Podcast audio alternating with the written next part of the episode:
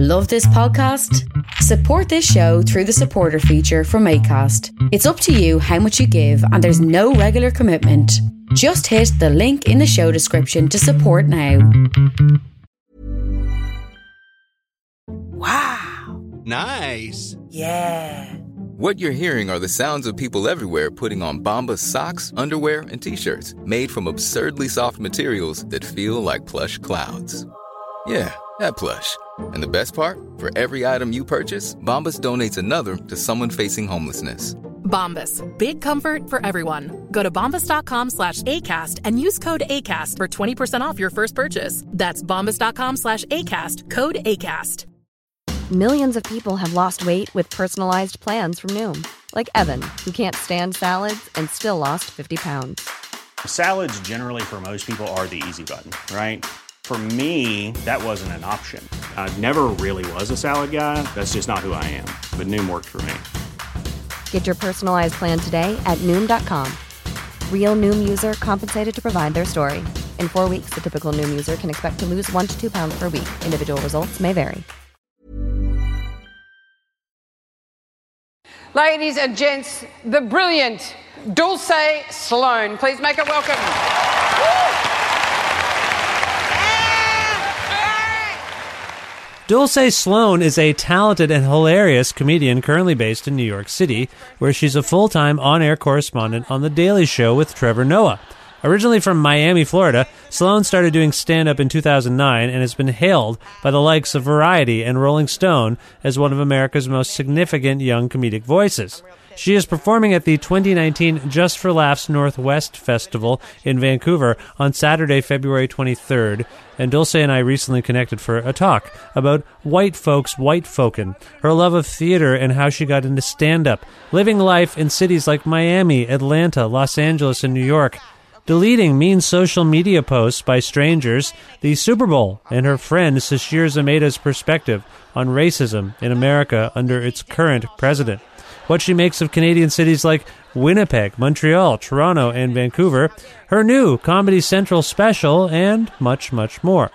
With the support of listeners like you who subscribe to this podcast and spread the word about it and make flexible monthly pledges at patreon.com slash creative control, plus in-kind support from CFRU 93.3 FM, Pizza Trocadero, The Bookshelf, and Planet Bean Coffee in Guelph, and Granddad's Donuts in Hamilton, this is the 460th episode of Creative Control featuring the hilarious Dulce Sloan with your host, me, Vish Khanna. You ladies nice, but I love men. Hi, Australia. I haven't fucked any of your men yet. I'm real pissed about it. I've been in this country for a week. Let me see these dicks. Hi, Dulce. How are you? Good, how are you? I'm very well. I'm very well. It's nice to chat with you. First of all, where in the world are you today? I am back in New York. Back in New York. Were you in New Orleans? I was. I was in New Orleans recording my half hour over the weekend. Amazing. Congratulations. Thank you. Did it go as well as you'd hoped? Oh, yeah, it went great. Nice. That's great. I, I mean, this is your. So, is this your first proper special that you just recorded? Uh, yes, it's my first special. And it's for Comedy Central, I believe. Yes. Okay, cool. And I don't, you know, I mean, uh, I mean, at this point, do you know when it might come out? Absolutely no clue. It's the way it is with content sometimes, isn't it? You make it, and then they tell you when it's coming out. It's- It's not my job to know until they tell me. And then I tell everybody what I'm supposed to. Is that a weird thing as a comedian if you're dealing with sort of uh, topical, uh, you know, humor, and, and then could be six months, eight months later, the thing comes out? That's when you, that's why you don't do topical humor on a special for the most part. Ah, that's true. So there's nothing topical per se. It's if it's going to be topical, you do something that could be a little like if you're talking about the president, he's going to be the president for a while. But if you're talking about something that just happened, it's not going to work. Do you think your president's going to be a, the president for a while? Uh, that doesn't seem to be true. Although it has been a while now. But do, don't you think he any day now he might be uh, th- something serious might be happening? No, You don't think so, eh?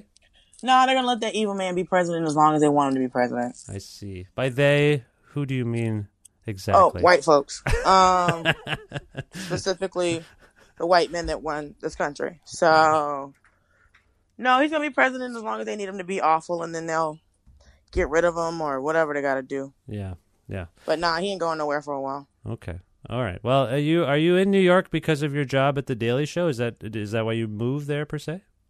Yeah, that's the reason I moved here was for the show. And where were you before that? I was in Los Angeles before that. And how is and but that's not where you're from. Are you from Miami? Is that right? I was born in Miami and I grew up in Atlanta. So I lived in Miami some, but I lived mostly in Atlanta. Oh, okay, cool. And and how was that, so to speak? Uh, how would you characterize your your upbringing per se? My upbringing was good. It was just me, my mom, and my brother for the most part. Like we lived with my grandma for a little bit. We went back to Miami, but it was mostly just the three of us. Okay, okay. And so it was cool though. Yeah, I mean, what? I don't understand this question. Like, well, I mean, some truly people- don't understand this question. It's Oh. like, all right, well, did you have a horrible childhood? No, my childhood was fine. that's that's truly don't understand this question. well, I ask. Uh, I often ask artistic people about uh, their upbringing uh, and maybe what motivated them to get into it. You know, sometimes something in your. I don't mean horrible. I didn't mean it that way. Some, in fact, with younger people uh, that I have on the show, often they say it was great. It was amazing. My parents were very supportive of my interest in you know uh, comedy, music, what it, whatever it is. That's all I was kind of getting at. Sorry, I, I was oh a bit, yeah, bit okay, vague. that's what you wanted to know, and ask me that question. Well, I, I Um, was getting to it. I was getting to it. No, my mother was very supportive. I told my mother when I was six years old that I wanted to be an actor, and she said, "Okay, what are you going to do to achieve that?" So, um, I took theater all through. I took theater and chorus all through. You know, middle school. I think elementary school, middle school, high school. I got a theater degree, and then um, just started auditioning and doing whatever independent stuff or plays that I could do in Atlanta. And then I started doing stand up because another comic told me I was a comic and put me in a stand up class. I see. So that's how I got into stand up, and that was ten years ago. Yeah, it's it, you're you've been doing this ten years. Do you have a sense of what motivated you to get into theater? Mm-mm. No idea.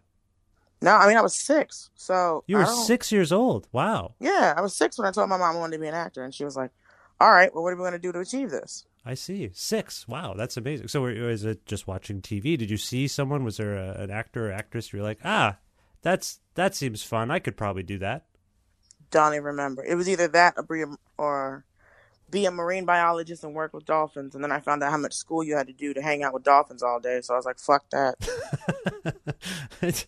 you're not. You're not. Uh, wait, you, you did pursue school for theater though. You're not anti-school or education per se. No, I'm just I'm anti doing a bunch of math to hang out with dolphins. It doesn't make any sense. It's true. Uh, You don't. Uh, I don't imagine you. They would- don't add. What am I here? What? No. I was like, y'all messing with people. I'm not doing this. So, is there something about your approach to acting that spurred someone to think, "Hey, you're a comedian. You're you're more of a comedian than maybe a an actress or an actor at this point." One had nothing to do with the other. Oh, really? Disconnected. No, a friend of mine worked at the Funny Farm, Hmm. uh, which is a comedy club in Atlanta, and I would go up there and hang out with her because she worked the door, so she let me in for free. And I would hang there all the time because I wasn't working on a show or doing anything else. And I met comics because I was there all the time. And through meeting comics and talking to them, you know, just talking to them and having conversations with them, they're like, "Oh, you're funny," and I was like, "Oh, thank you." And one of the comics was like, "No, you should really be doing stand up." So that's how they came about. They knew I was an actor, but I was up there just hanging out. Huh. Through hanging out and just talking to them, that's when they told me I should be a comic. And, and do you feel as a, in your comedy? I feel like I get a, a true sense of yourself. It, it seems to be a very personal expression. Do you feel like uh, you are expressing a like an honest version of yourself? I know you know it can be bigger than life. It can be performative, but this this seems like you. Is that fair to say? Yeah, it's just, this is what happened. This is how I feel. This is how I think. Because before it wasn't like that. And Big Kenny, who was the comic who put me in a stand up class and was mentoring me and taught me how to be a comic and write a joke and everything. Before my stand up, when I first started, it was very observational. And he said to me one day, when you start talking about yourself, then that's really going to change you and your stand up. And I didn't understand what he meant until I was like, like a year and a half in. Hmm. And then I was at a show and I had a set. And I was like, screw it. These are things that I think about. And that's when it was like a big, like something clicked. And I was like, oh, this is what he meant. So he was right. When I started talking about myself, it did feel different.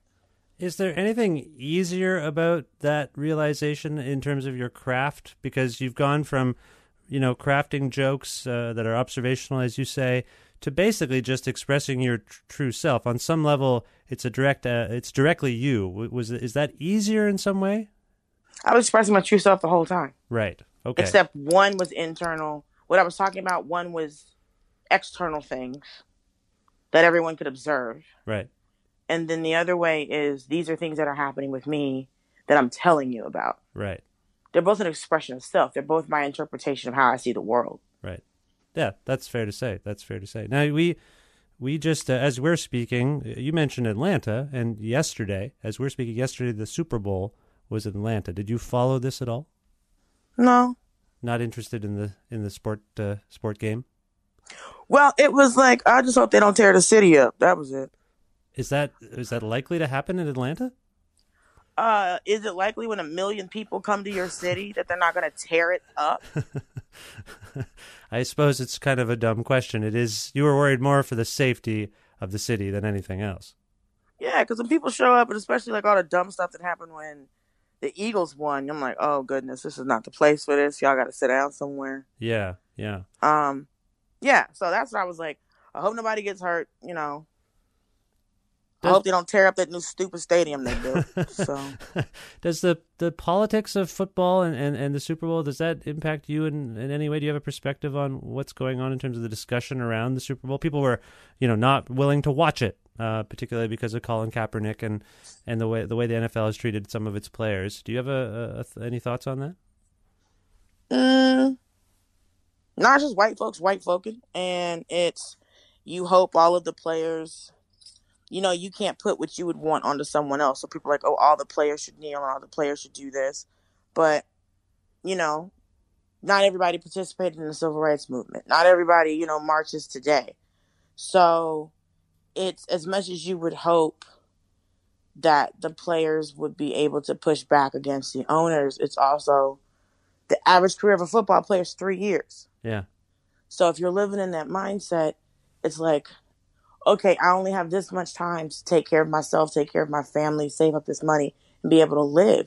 So, I mean, I didn't care about the Super Bowl anyway because it doesn't affect me. I'm not a huge sports fan. Yeah. Yeah. I mean, everybody was wants the Patriots to lose because they're the Patriots and they win all the time, and it's to the point where it's aggravating. It's like let someone else have the ball. But But, th- but there's also a there, I feel like there's like a because of the political stripes of Tom Brady and Bill Belichick, people really hate the Patriots now. I mean, uh, certain people really hate the Patriots because of their the, the, those apparent politics within it. I mean, they might, but I can't speak for those people. I don't know them folks. Yeah, yeah. So that's your that's your take on that. Okay, I was just curious because that, that was I was sort of following Twitter and that seemed to be a lot. Of, People were just like, I'm not watching this crap. This the game is dangerous. It's it's it's uh, it treats people poorly. You know, I I just thought you might have uh, perspectives on that. I mean, if not watching, it's Nielsen ratings aren't the same. It's not the same. Yeah, Not everybody has a Nielsen box attached to their TV. So if you don't watch, that's fine. yeah, That's your protest and don't watch, but they don't know you didn't watch. Because they're like, oh, the ratings are down. The ratings have been going down for years. The ratings on everything have been going down yeah, for years. yeah. So not watching in support of Kaepernick, that's great. But what else are you doing in support of Kaepernick? Okay, you didn't watch a Super Bowl, but are you going to a Black Lives Matter march? Yeah, yeah. Are you talking to your family that you won't go see at Thanksgiving about why kneeling during the, um, the national anthem has nothing to do with not being patriotic? Mhm. I don't care if you didn't watch the Super Bowl. That's one little fine, great. But are you doing any work behind that? Go talk to your racist dad. Go talk to somebody. Yeah. Go march. Go put up something. Not watching t- TV show? Great, thank you. Yeah, yeah, What else did you do? yeah. You made a point of saying, you know, white people are, are white peopling. And, and I- Yeah. you're very outspoken about these kinds of issues in terms of the way white people behave, how they have, uh, you know, behaved towards uh, people in your community, black people in particular. Does that give you any anxiety or trepidation in expressing yourself about these things during these very heated political times? Because it's just very volatile. I feel like people are very uh, particularly online. Like it's just a very ugly kind of discourse, And I I'm gonna talk about white folks the way I've always talked about white folks, the way they're gonna treat us the way they've always treated us. And if you've got anything to say to me online, I can delete the comment. right. I don't understand why people go back and forth with folks. I've had people say very ugly, very mean things to me on my fan page, on Twitter, and all these other places, and I just delete the comment. That's Why am I sitting there entertaining the shit? No, I'm gonna delete the. Co- Somebody said to me, some guy sat up and messaged me and put stuff on my page going, "Oh, I can tell by your name you didn't grow up with a father and all this other ugly shit." So what I did was I screenshotted it, posted it to my Facebook page, and then all of my friends went over to his page and started fucking with him. right. And then he said that he was a weight trainer for the New York Giants. So then one of my friends found an email address to the New York Giants and told them what their, their employees was doing to me. Then, since I posted it on Twitter, somebody who works for ESPN tweeted at the New York Giants and said, "Is are these the type of people that you employ?" So within an hour, he made everything private. Ah, I see. No, it's this the kind of mess that I deal with. So I always go through and check stuff and I delete stuff. Right. I'm not gonna go back and forth with people. There's like plenty of people like this guy was like, "Oh, you're ugly and you're fat," and I was like, "Is this what you did today?" And he was like, "I don't." And it was it was in reference to me talking about the pay gap between it was for the piece I did about Black women's equal pay day, and he responded back, "I don't have time to talk to you about how you're wrong about the pay gap." And I was like, "Your issue is with the pay gap, but you called me fat. What are you talking about?" Right.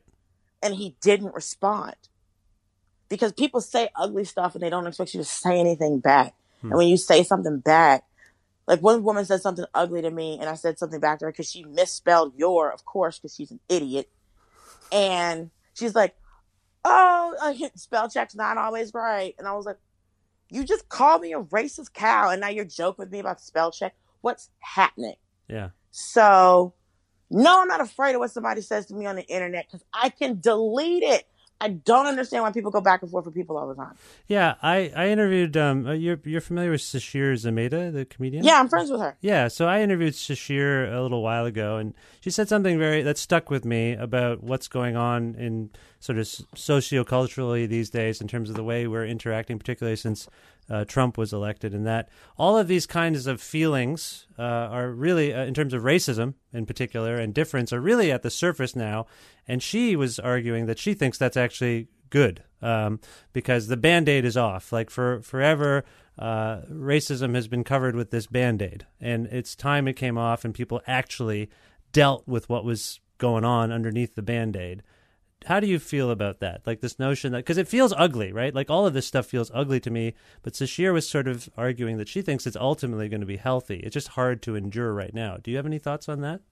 This is the racism. No, all this is is that white people get to see the racism that people of color have been telling them existed the whole time. Hmm. All the times that white people have said, maybe you're overreacting. Oh, no, that's not what actually happened. Or that person didn't do that or say that to you. Or the, all the times we've been saying that the cops have been shooting us when we've been unarmed, that we have been harassed in stores, harassed wherever we go, and, and mistreatment of black, black and brown people have been swept under the rug. Yeah. And white people have been telling us what we said was racist wasn't racist. This is scary to white folks. Hmm. The only good thing about this is now white people have to acknowledge what has been happening to us. Because they get to see it now. You get to see the ugly stuff that people say to people. Yeah. You get to see video footage because there's still people that'll watch video footage of somebody getting shot unarmed and go, what did they do?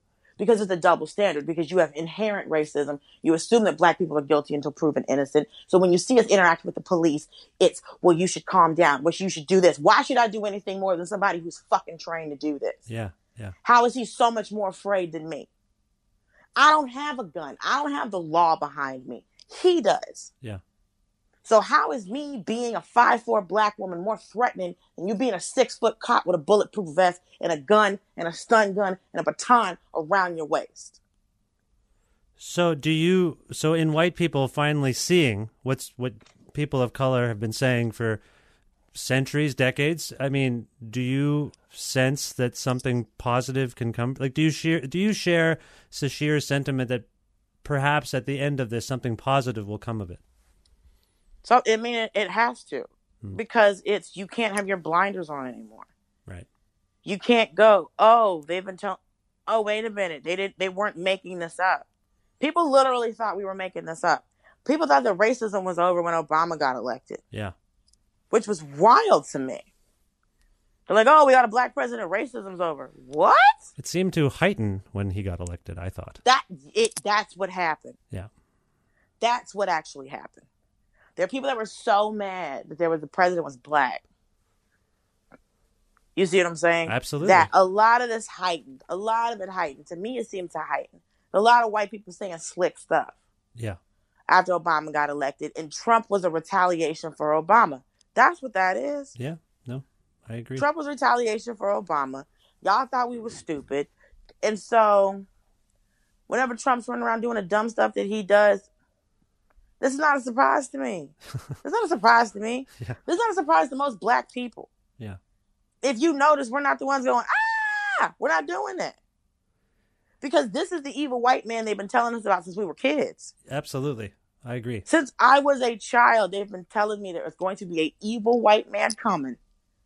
And he's not even going to care about white folks. And he's going to destroy them they've been telling me about this since I was a little kid. They have been telling us about this man. Hmm. And now that he's here, it's like, oh, this was the boogeyman in the closet that they've been telling us about for decades.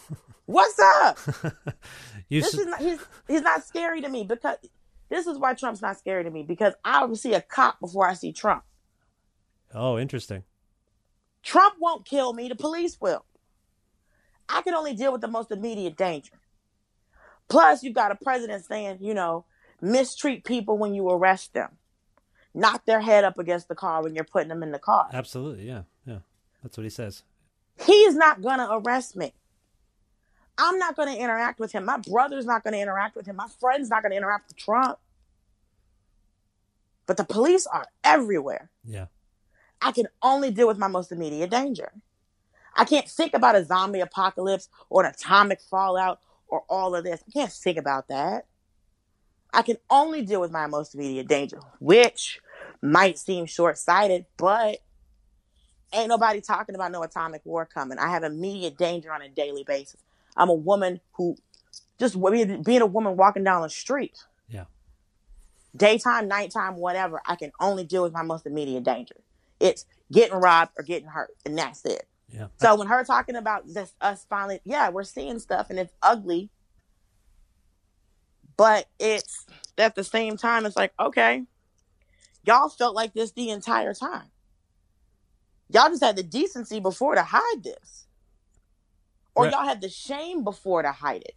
You were required to hide it because there was a sense of shame. Well, there was also decorum and civility. Yeah. There was decorum. You're awful. You're still awful, Yeah. But the Klan covered their head. Yeah. But that also was to invoke fear because we're ne- we're faceless. We're everywhere. You don't know who we are. Hmm. Now it's no, I'm bold. I'm out with it. You don't have to I don't have to hide because we've gotten so PC that now it's well, we have to expect respect everyone's opinion. Nazis came back. What? Yeah. People's grandparents did my grandfather fought them what are they back what is happening Yeah. I, I'm with you. I don't know. And I, I don't. I, i mean mind you i don't think nazis ever left if you really if you really ask me i don't think they ever went anywhere yeah. Because i agree. remember the 90s talk about neo-nazis i remember them Oh, yeah. I mean, God, David Duke and all those guys. And yeah. skinheads never went anywhere We're, we were all gonna agree the skinheads never went anywhere Yeah. but i can't tell you about the number of dudes who've hit on me that were skinheads so that's a whole different thing Really? but Huh. Oh yeah, I mean a lot of like I, the ones that I knew that hit on me were dudes that just went to jail and just needed to survive. Hmm. Um, or people be having fetishes and stuff. People are gross. Listen, all I'm saying, it's yeah, it's good, but it's like you don't want to. Yes, it's good that it's out in the open, but that's where just where we are right now. yeah. It's but it's only at that it's the band-aid's off and we're seeing stuff. Yeah. But we put a band-aid on a gunshot wound. Yeah. So now that it's bleeding and the bullet's still in there, now we have to fix the wound. But how do you fix a wound that's opened repeatedly? because it's never been stitched up. It's only gotten wider. We've only put more bullets in the body of the country. Yeah. So if it keeps bleeding and it keeps getting shot, and you patch it up with band aids when you know, oh, we should all come together as a nation. Okay, we did. Something else happens, and then all the band aids get pulled off, and then we're still bleeding. There's no doctor. I appreciate your perspectives on this. I'm I have two small kids. I'm lucky they're small right now in a way. They don't know exactly what's going on, but I I'm confused about how to process some of this information that's uh, out there in the world, you know, and how to convey it to them or if they have question or if they have questions. Sometimes my eldest boy will ask a couple he's 7, so he'll ask Mm-hmm. some questions, but it's hard. It's very hard to articulate this and I all I wanted to say is thank you for trying to articulate uh, Oh, you're welcome. But you also don't live here, so well, but it's yeah, we're close. I'm up here. It's it's pretty close. It feels close, and there's stuff going on. Obviously, not to the scale of what's happening in your country, but there is this, as you say, like there the the masks have come off, and that's happening here too. Um, good. So people can stop telling me the lie that Canada's not racist. oh my God, Canada is very racist. I don't know. Thank you so much. I've had so many white Canadians tell me, "Well, you know, Canada's not racist," and I was like, "Are there multiple races of different people living somewhere that used to be a colony?" He was like, "Yes." I was like, "Then it's racist." What yeah, it's unceded territory where it's completely racist, uh, and it's a that's a hard thing for anyone to accept. And it's like, well, we're not America. I'm like, cool, but you still got people of different colors. So, yeah, y'all have a very large Indian population, very large Middle Eastern population, very large. Oh, you think your country's not cute, cute, cute, cute, cute, cute, cute, cute. Used to be owned by the British and the French, and y'all destroyed your Native Americans just like we did. Cool, yeah. cool, cool, cool, cool, cool, cool, cool, cool. Your country's not racist. Cool, cool, cool. I know you spent some time in Australia. Uh, was it last year? I think. Yeah, March of 2018. Yeah, and and and I, had you been there before? No, And, and what was? Did you have a? I know you were there a short time. Did you get a sense of the country? That's. I, I'm asking this in, in relation to Canada because I wonder if you've been to Canada and have thoughts on it beyond what you just uh, expressed. But I, I, I've never been to Australia. I've been hearing, particularly with Hannah Gadsby's uh, special that just came out. We, I think that shone a light on some of the intolerant aspects of it. I spoke to another comedian who just played there and talked about the homophobia they felt just walking around the street. And uh, I just wonder, did you have any thoughts on Australia after you came back, or while you were there when you came back? I didn't have any interactions because mostly my days were all press, and then two shows at night, and then at a bar. So I really didn't actually interact too much Hmm. with the people of Australia. Okay. Like they would come to shows, people were nice, no one said anything rude, or I didn't feel.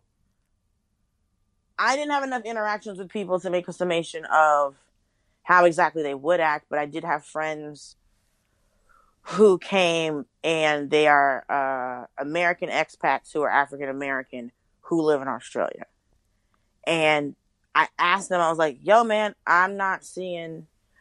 Because the thing is, like, when being in like Australia and being in Scotland, I was with one of my friends, uh, like, I was with in Scotland with my friend Ramon, and we said it was interesting because in America, whenever a white person sees you, they always look at you and try to assess you as a threat. Right. Uh, in Scotland and Australia, they didn't do that. So I actually figured out a white girl was American in Scotland without her speaking because I saw her assess me as a threat. That's And that's did that's via like a look, uh, a a stance. Yeah, it's very much it's a look. It's a okay. Let me see if this is a thing. Like you know, the first time you interact with a big dog, you're trying to figure out like, oh, will this thing bite me or is it fine? Uh huh. Uh huh. Same look. Hmm. It's the same thing. You're trying to assess a threat. So I didn't get that in Australia or Scott. I didn't have. Any, I didn't see anybody assessing me like that. Okay. I didn't see anyone making a point to not interact with me, and that didn't happen in, in Canada. It depends. When I was in Montreal, it would happen sometimes. When I was in Winnipeg, no, and when I was in Toronto, no. Oh. But in Montreal, it was it was like that. But in Montreal, it just it wasn't just white people who were doing that. It was also people of color who were doing that in, in Montreal. Well, Montreal has a slightly, uh, it has its own feeling. It has its own vibe in terms of Canadian cities, I would say.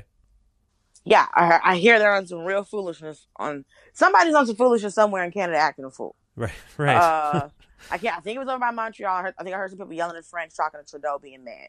Um, but I didn't have that issue in Winnipeg, and I didn't have that issue in Toronto.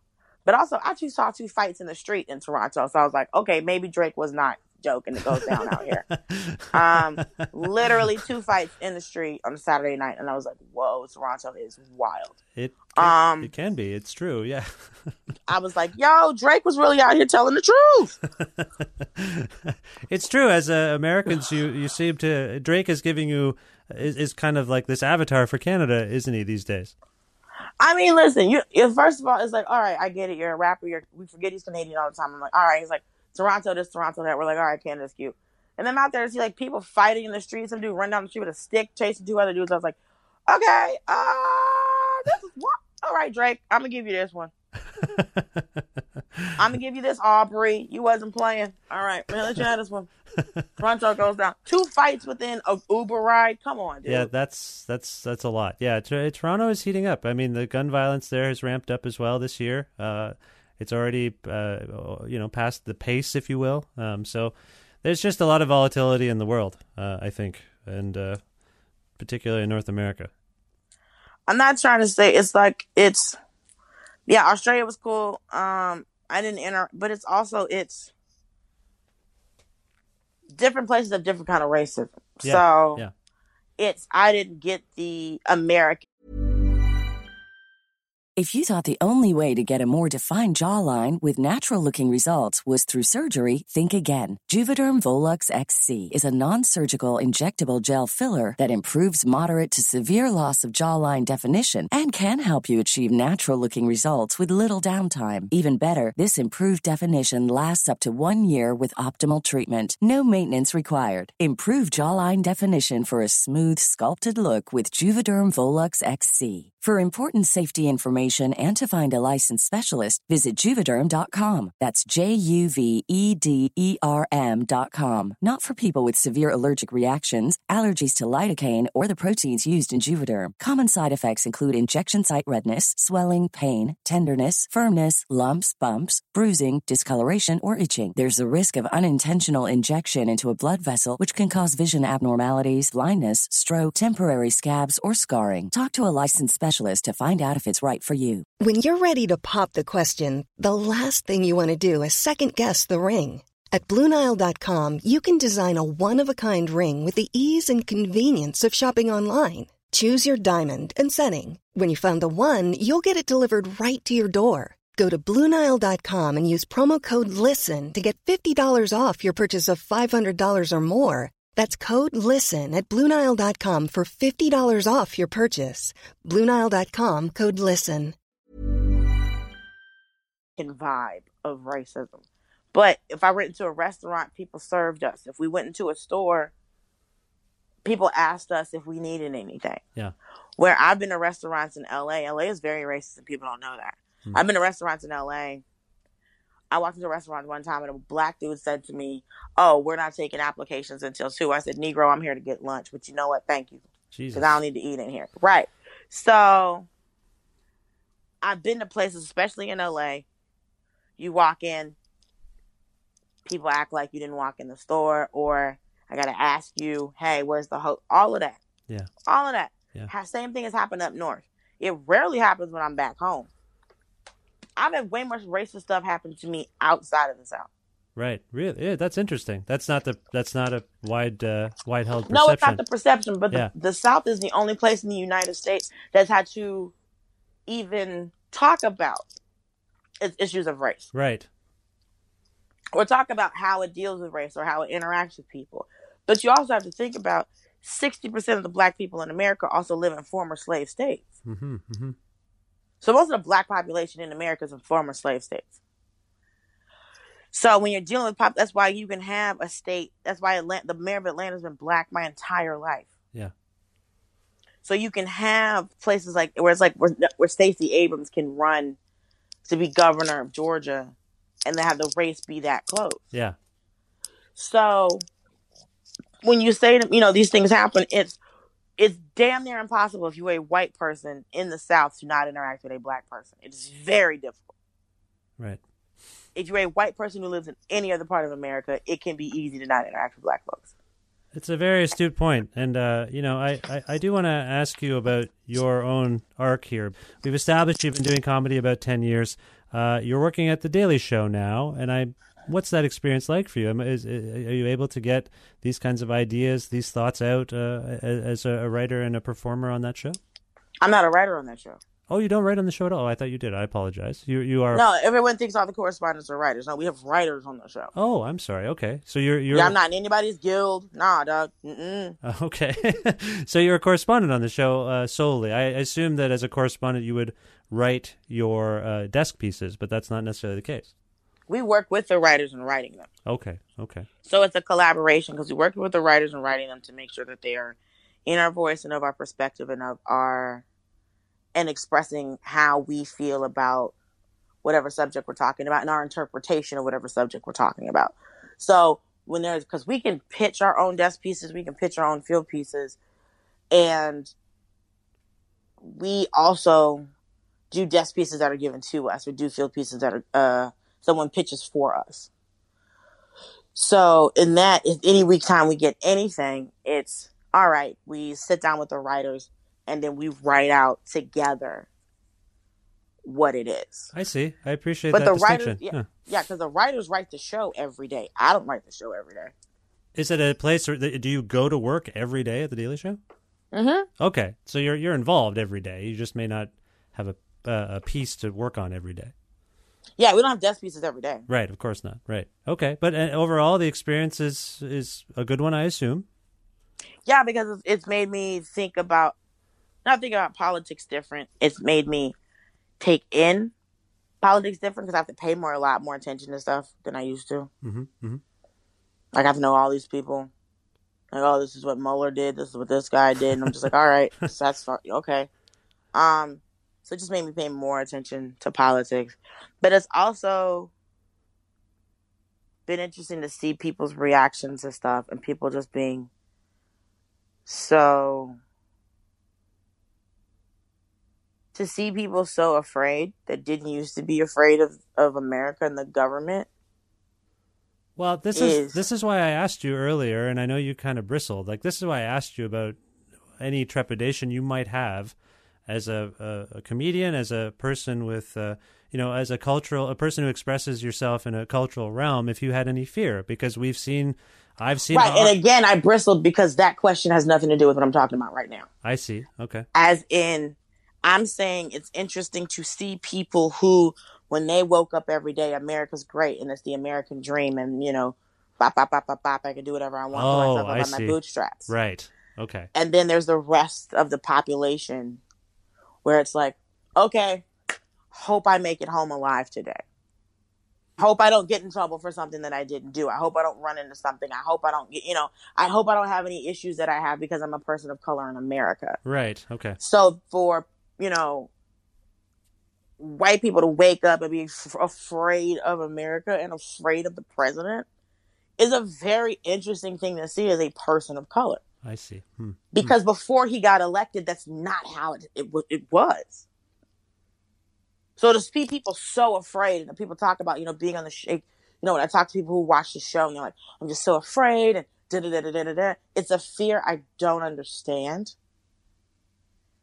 because I don't understand what they're what it's where where it's coming from because I understand the president is a jackass, and I understand he could do things that could kill us all. But George W. Bush was a jackass, and y'all weren't afraid of him. Right. Is it because Dick Cheney ran the country? Is that why? Is it because that George Bush could be checked? Because George W. Bush, for as much as he was an idiot, he could be checked. Right, but it does feel like don't you feel like Trump and his ilk have emboldened like this weird you know, army of outspoken assholes? Like I think that's what it is. Like we t- we discussed earlier, everything's more in our face now, whether it's online or real life. Like we're seeing these people uh, which we didn't see as much, I think, under someone like uh, George W. Bush. Like this guy goes out, Trump, he goes out and he says stuff, and his followers sort of mobilize, and that's different. I think that's the that might be where the fear is coming from. So the fear is from the people around them, not from who's in the White House. I think, so, or and what the guy in the White House is actually, you know, emboldening them to do and see, say, and feel. I, I mean, I've we in Canada after the election, I saw a kid. I'm from. I'm calling you from Guelph, Ontario, where I'm an hour uh, west of Toronto. There was a kid in the university campus wearing a "Make America Great Again" hat, and I was like, "That's a hate crime!" Like right away, I just, holy Lord, like that just offended me so much as a hat, you know. And so I think this sort of symbolism is just so out there. We just, you know, it's only been a couple weeks since this kid was sneering at this indigenous elder, and and so we're, we're this kind of stuff. I think is maybe where when you you say I don't know where their fear is coming from. This is a new fear for white people, but I think that's what it is. I think they're just there are white people who are now afraid of other white people. It's an interesting phenomenon on some level. It's cute. Um, it's real cute. It's for me. It's interesting because it's like, oh, I've known these people aren't a surprise to me. Exactly. Yeah. These people aren't a surprise to me. It's Yeah. oh, now they just have Twitter. You get to be loud and ignorant and banshee on the internet. You get to be racist from the comfort of your own home. Great, congratulations. Yeah. You get to say wild stuff to people. You get to act how you've always acted. And yes, this man has emboldened these people, but we y'all have also allowed this man to embolden these people. Right. Ex- exactly. Yeah. yeah. Y'all have allowed this man to act like this. You You tell me there's no one. Y'all can't edit this. y'all can't stop film. Y'all can't. Y'all, there's nobody. There's absolutely no one. Nobody in this administration who can look at this man and go, "Hey, dog, you need to chill out. Yeah. You're causing problems in this country." Yeah. So for me, there's a reason they're letting him act like this. Because what is the point? What is the reason for his behavior? What is the reason to embolden these people? What is the reason to be running around treating immigrants the way that you're doing? You know, you have, you allowed them kids to be put in them cages. It's not like anybody, the first child that got put in the cage, somebody should have said something. Yeah. Yeah. So y'all allowed this to happen. Mhm. Y'all let this happen. And then when the news broke, you were like, what? No, you knew this was going down. Yeah. He might not have known. They briefed the president. He don't know what's all these what's going on all the time. Yeah. No president knows what's going on all the time. Right. But the fact that you have one that's so combative and so ridiculous and is emboldening these people, what's he doing it for? Because we've all seen the tape from Trump in the '90s being on Oprah going, "If I ran for president, I'd run the Republican Party because they're sheep." Yes. So what is what is this for? If Trump's the retaliation for Obama, why y'all going so far? Hmm. Because all it has to do is to say, okay, y'all thought y'all was cool when you had a black president. No, no, no, no, no, no, no, no, no. Because if you look at the history of colonizers, if you look at the history of white people in this country, in America, I'm not saying in general, I'm talking about the ones that have ran it. Fear is how you keep people down. You don't let these people vote. You don't let these people read. You don't do this. You don't do that. You keep fear. Yeah. So, how does a population that feels like they have lost power remind the rest of the population that they still run shit? Fear. Yeah. That's his only job. His only job is to incite you to be afraid of your neighbor. Yeah. So if you're afraid of your neighbor, you can't pay attention to the stupid thing that he's doing over here. That's right. Inducing anxiety. Uh, that's it's a distraction. I agree. Right. But you have to understand me. I've been raised and maintained at a level of fear my entire life. Right. So your tricks don't work. I see what you're doing. You can incite these fools and act and all it's all you're doing is just going, Yeah, we know about this. I know what this is. Hmm. You're sneering at you're acting a fool, you're wearing your little silly ass hat. Your hat don't mean nothing to me. Bring it in the yard. What are we doing? You want to say something to me on the internet? Cute. Cute. I appreciate. I appreciate you calling all of this cute. I, I understand what you're saying. That's uh, It's, it's it's nothing else but cute because it's all keyboard courage. It's all you acting the fool. It's all you being hateful and insightful. All, if we turn the internet off for two days, what would happen? right. Turn it off. Get off Twitter for three days. I don't even understand Twitter to start with. Turn the shit off. That's why most people aren't on Facebook and uh, Twitter. That's why Instagram's so big right now. Yeah. Don't nobody wanna be, I still want to know what my I still want to know what my friend ate today. I still want to know that. What did you do yesterday? Yeah. I don't want to sit up on Facebook and argue with people aunties. I don't want to sit up on Twitter and see people go back and forth. People I don't even know. No, y'all ain't fixing nothing. Right. You think arguing on Twitter is going to do something or some company giving some weak ass apology for something racist that they did? Who cares? Y'all ain't doing nothing on the ground. You're not talking to anybody. Fix it. You're so worried about the president on the dumb stuff he's doing, Twitter's not going to shut this stuff down. Facebook is so fucking problematic right now. Yeah, yeah. so many people's pages getting shut down because they're expressing themselves, and it's like, but you're not shutting these men's pages down for being harassing to women. But if a woman, one of my friends' pages got shut down for 30 days because she said men are trash. Another girl's page like I hate men, shut down. Hmm. It's ridiculous. Yeah. But yeah, it's cute. You want to sit up and say something racist to me on the internet? You know I can delete this. It's Doesn't everybody forget that there's a delete button on the internet? it seems that way. It does seem that way. You're right. I can't believe somebody said this to me. Delete it. How about that? I don't believe it either. But guess what? Delete the shit and it won't be there no more. It's your page. this your shit. Delete it. Dulce, I appreciate your point of view on all sorts of things, and I, I appreciate this time. Uh, you are heading to Vancouver. Uh, have you been to Vancouver before? No, apparently I'm about to go to all of Canada because, uh, yeah, I think this is the last stop because I've been to Montreal a bunch of times. I've been to Toronto. I've been to Winnipeg. So I think Vancouver is the last place other than Nova Scotia. Halifax, yeah, Halifax is a good place to go. I like it. Or with that little, uh, what's her name? Anne of Green Gables girl. Where's she from? Prince Edward Island or Prince? Edward Island, that's correct. Very good. Yeah. I watched PBS growing up. Do you have some desire to visit uh, PEI? nah, that little girl was annoying. well, do you know much? Of, what's your perception of Vancouver? I just am It's curious. in Canada. That's all you know, really. Who's talking about? I know they film a lot. They film the X Files there. I know that. Seth Rogen is from Vancouver. Is it? Yeah, yeah. Oh, uh, what's his name? Uh, I think that Ryan Reynolds guy.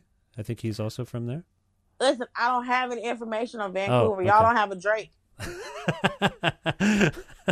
That's true. We did. Uh, Vancouver does not have a Drake. That's true. Listen, I've been to Winnipeg, and I can honestly tell you, Winnipeg uh, is the Midwest.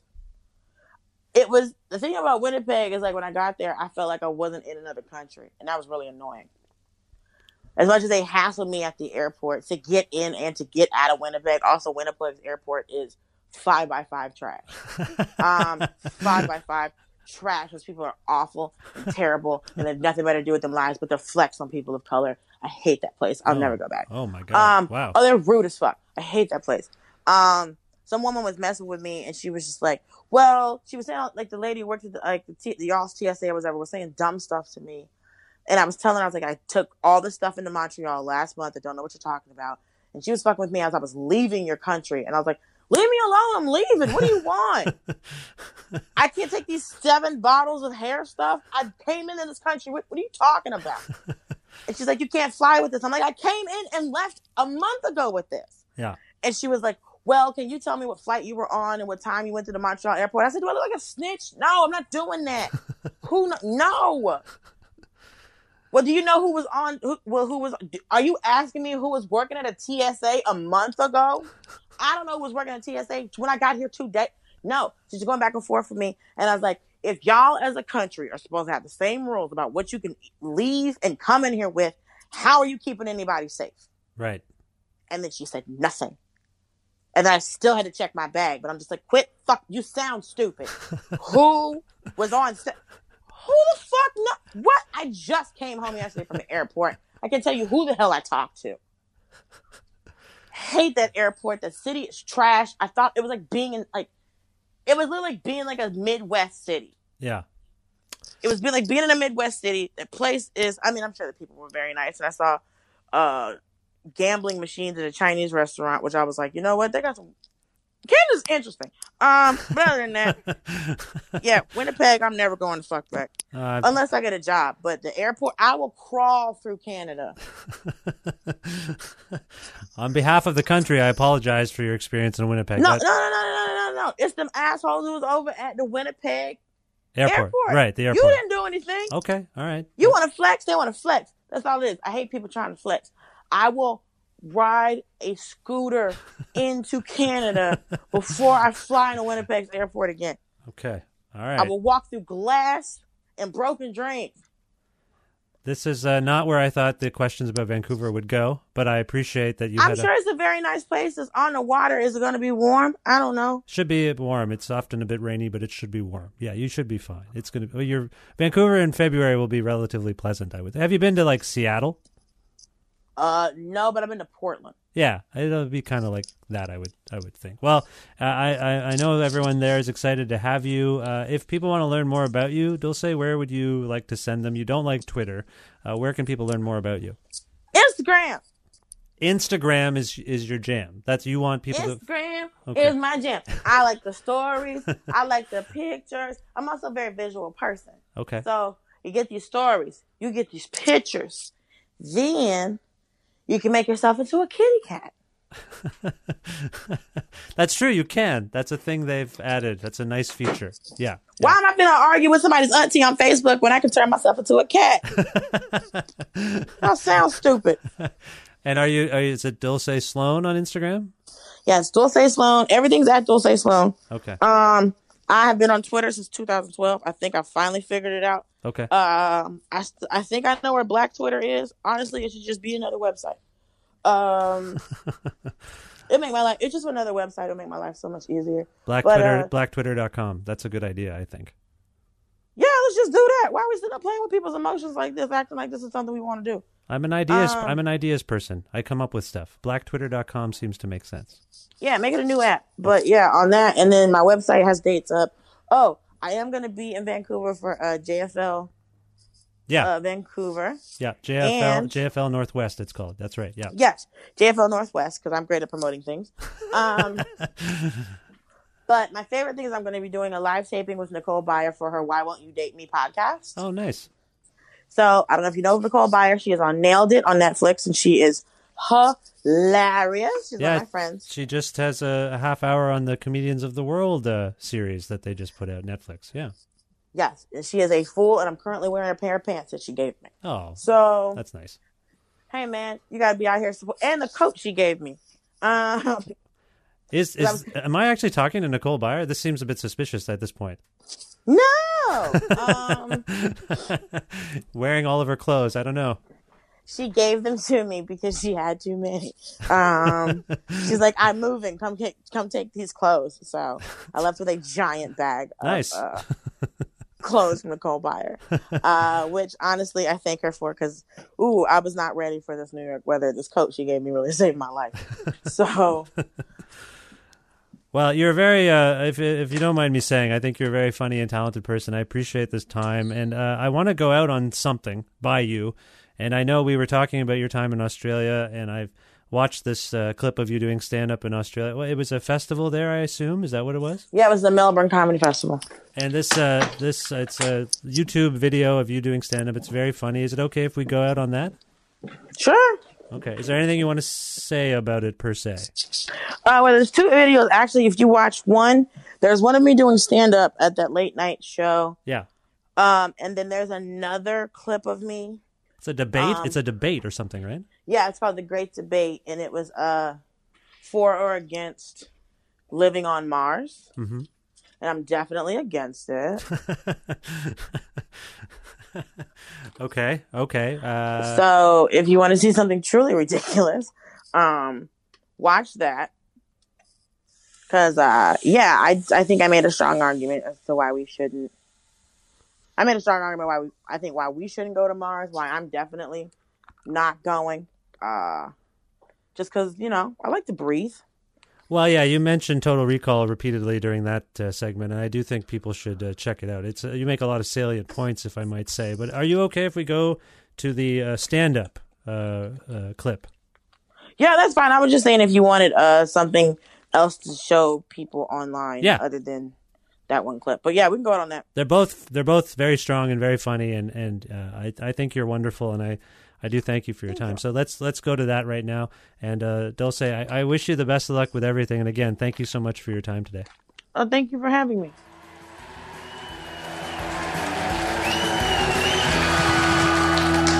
How are you doing, Melbourne? That's great. Listen.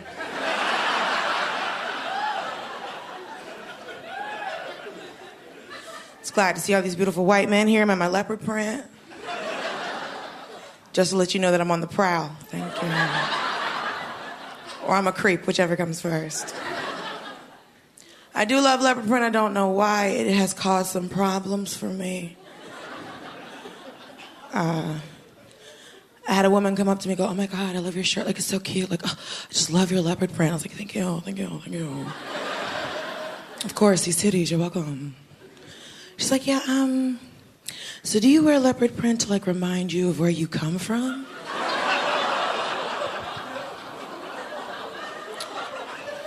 Bitch, I'm from Georgia.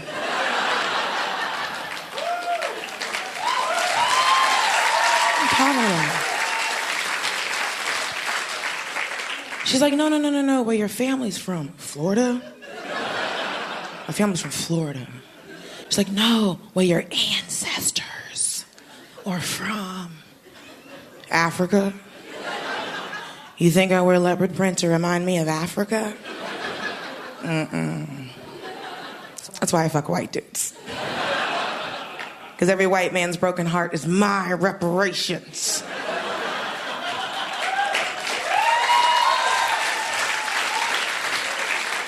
Hi, boys. I do have a tendency to fuck a lot of white dudes because you know the cops keep killing black men. And why are you groaning? You've seen the news. But the hard part about uh, trying to pull a white dude is that they're real jittery, like deer and rabbits and squirrels. You've met them, they're all shaking right now. So, know, I gotta come up on them real slow. Gotta be downwind, don't wanna spook them. Like, hey, Brian, Scott, Mark. Hey, buddy. Hey, champ. Hey, bro. You, uh, you want to practice making an Obama? Hmm? like, I don't know what to do. I don't know if I need some type of like wily coyote white man trap. Like, take a box and disguise it like a micro brewery. You know, drop in a couple bottles of IPA, hide behind a bush, and hope for the best.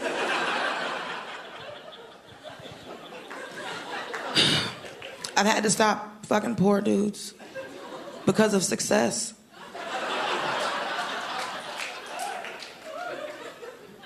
But the problem is they always have the best dick.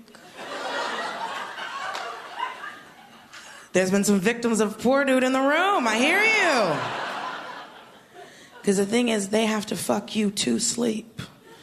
So they have a place to sleep. Yeah, they caught a couple y'all. You knew the jig should have been up when he walked in your house with two backpacks. What person with a place to live has two backpacks? And they never have a condom either. Because you're successful, they're trying to trap you with a baby. And then you end up with two roommates you didn't want.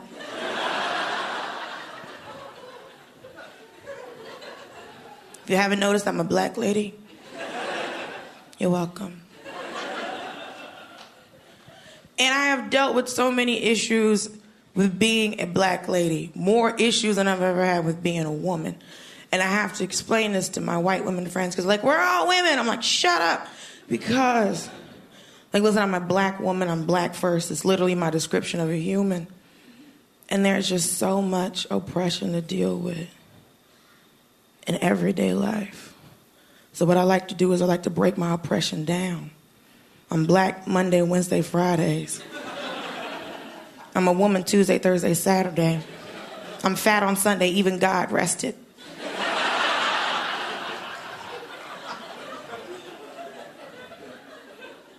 I do like to be supportive of white women because they keep making me. And doing stand up is just so many white women talking to me about feminism. Like, it's all say it's all hard. We're all women. We're all men. I'm like, listen, I understood the civil rights movement. I got it. We couldn't vote. We couldn't go to school. We couldn't pee. We couldn't sit on the front of a fucking bus. Like there was too many things that we could not do, and we just wanted to pee and drink water. That's it.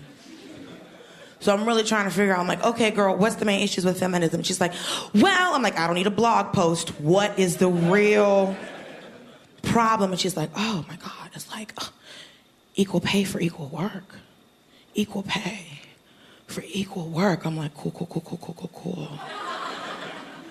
I don't want to work.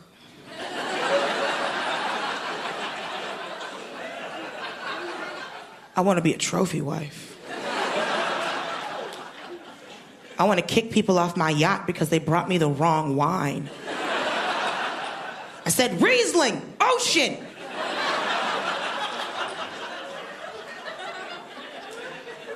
And then I got to hire somebody to fish them out the water. Now I'm creating jobs. All right, y'all, bye. Give it up for Dulce Sloan.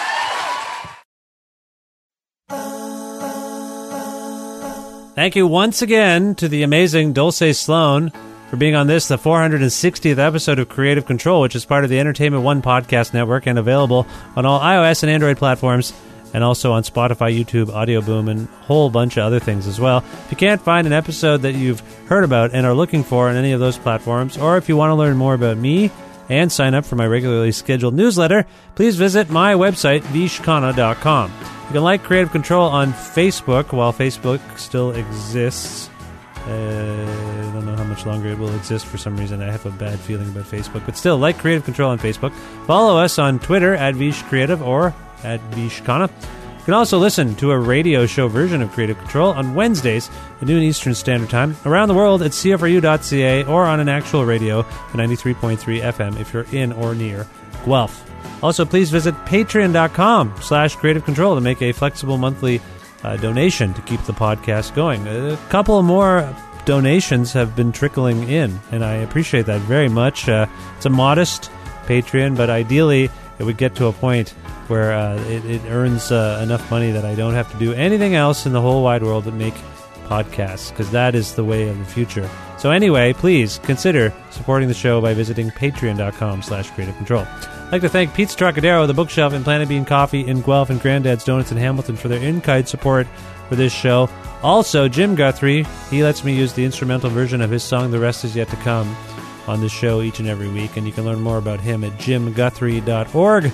And finally, thank you for listening to this show and subscribing to the podcast and telling your friends uh, to uh, check it out. Maybe having, um, you know, like a book club. I wish, is there, does anyone have a creative control group talk? I don't think anything like that exists. I'd like a, a creative control club where people just are like, let's talk about the latest episode uh, for half an hour while we eat chips or whatever. That would be great. Let me know if you're doing that. Anyway, thank you. Whatever it is you're doing to engage with the show, but mostly, hopefully, listening to it. Thank you. I will talk to you very soon. Goodbye for now.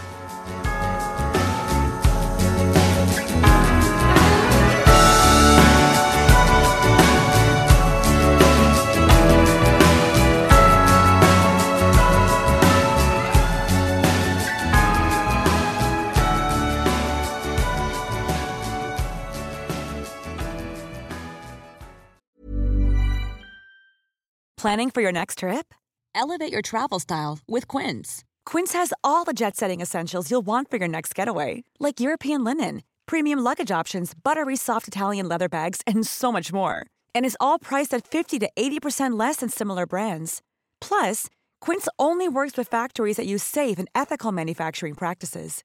Pack your bags with high-quality essentials you'll be wearing for vacations to come with Quince. Go to quince.com/pack for free shipping and 365-day returns. Imagine the softest sheets you've ever felt. Now imagine them getting even softer over time. That's what you'll feel with Boll and Branch's organic cotton sheets. In a recent customer survey, 96% replied that Boll and Branch sheets get softer with every wash. Start getting your best night's sleep in these sheets that get softer and softer for years to come. Try their sheets with a 30-night guarantee. Plus, get 15% off your first order at bollandbranch.com. Code BUTTERY. Exclusions apply. See site for details.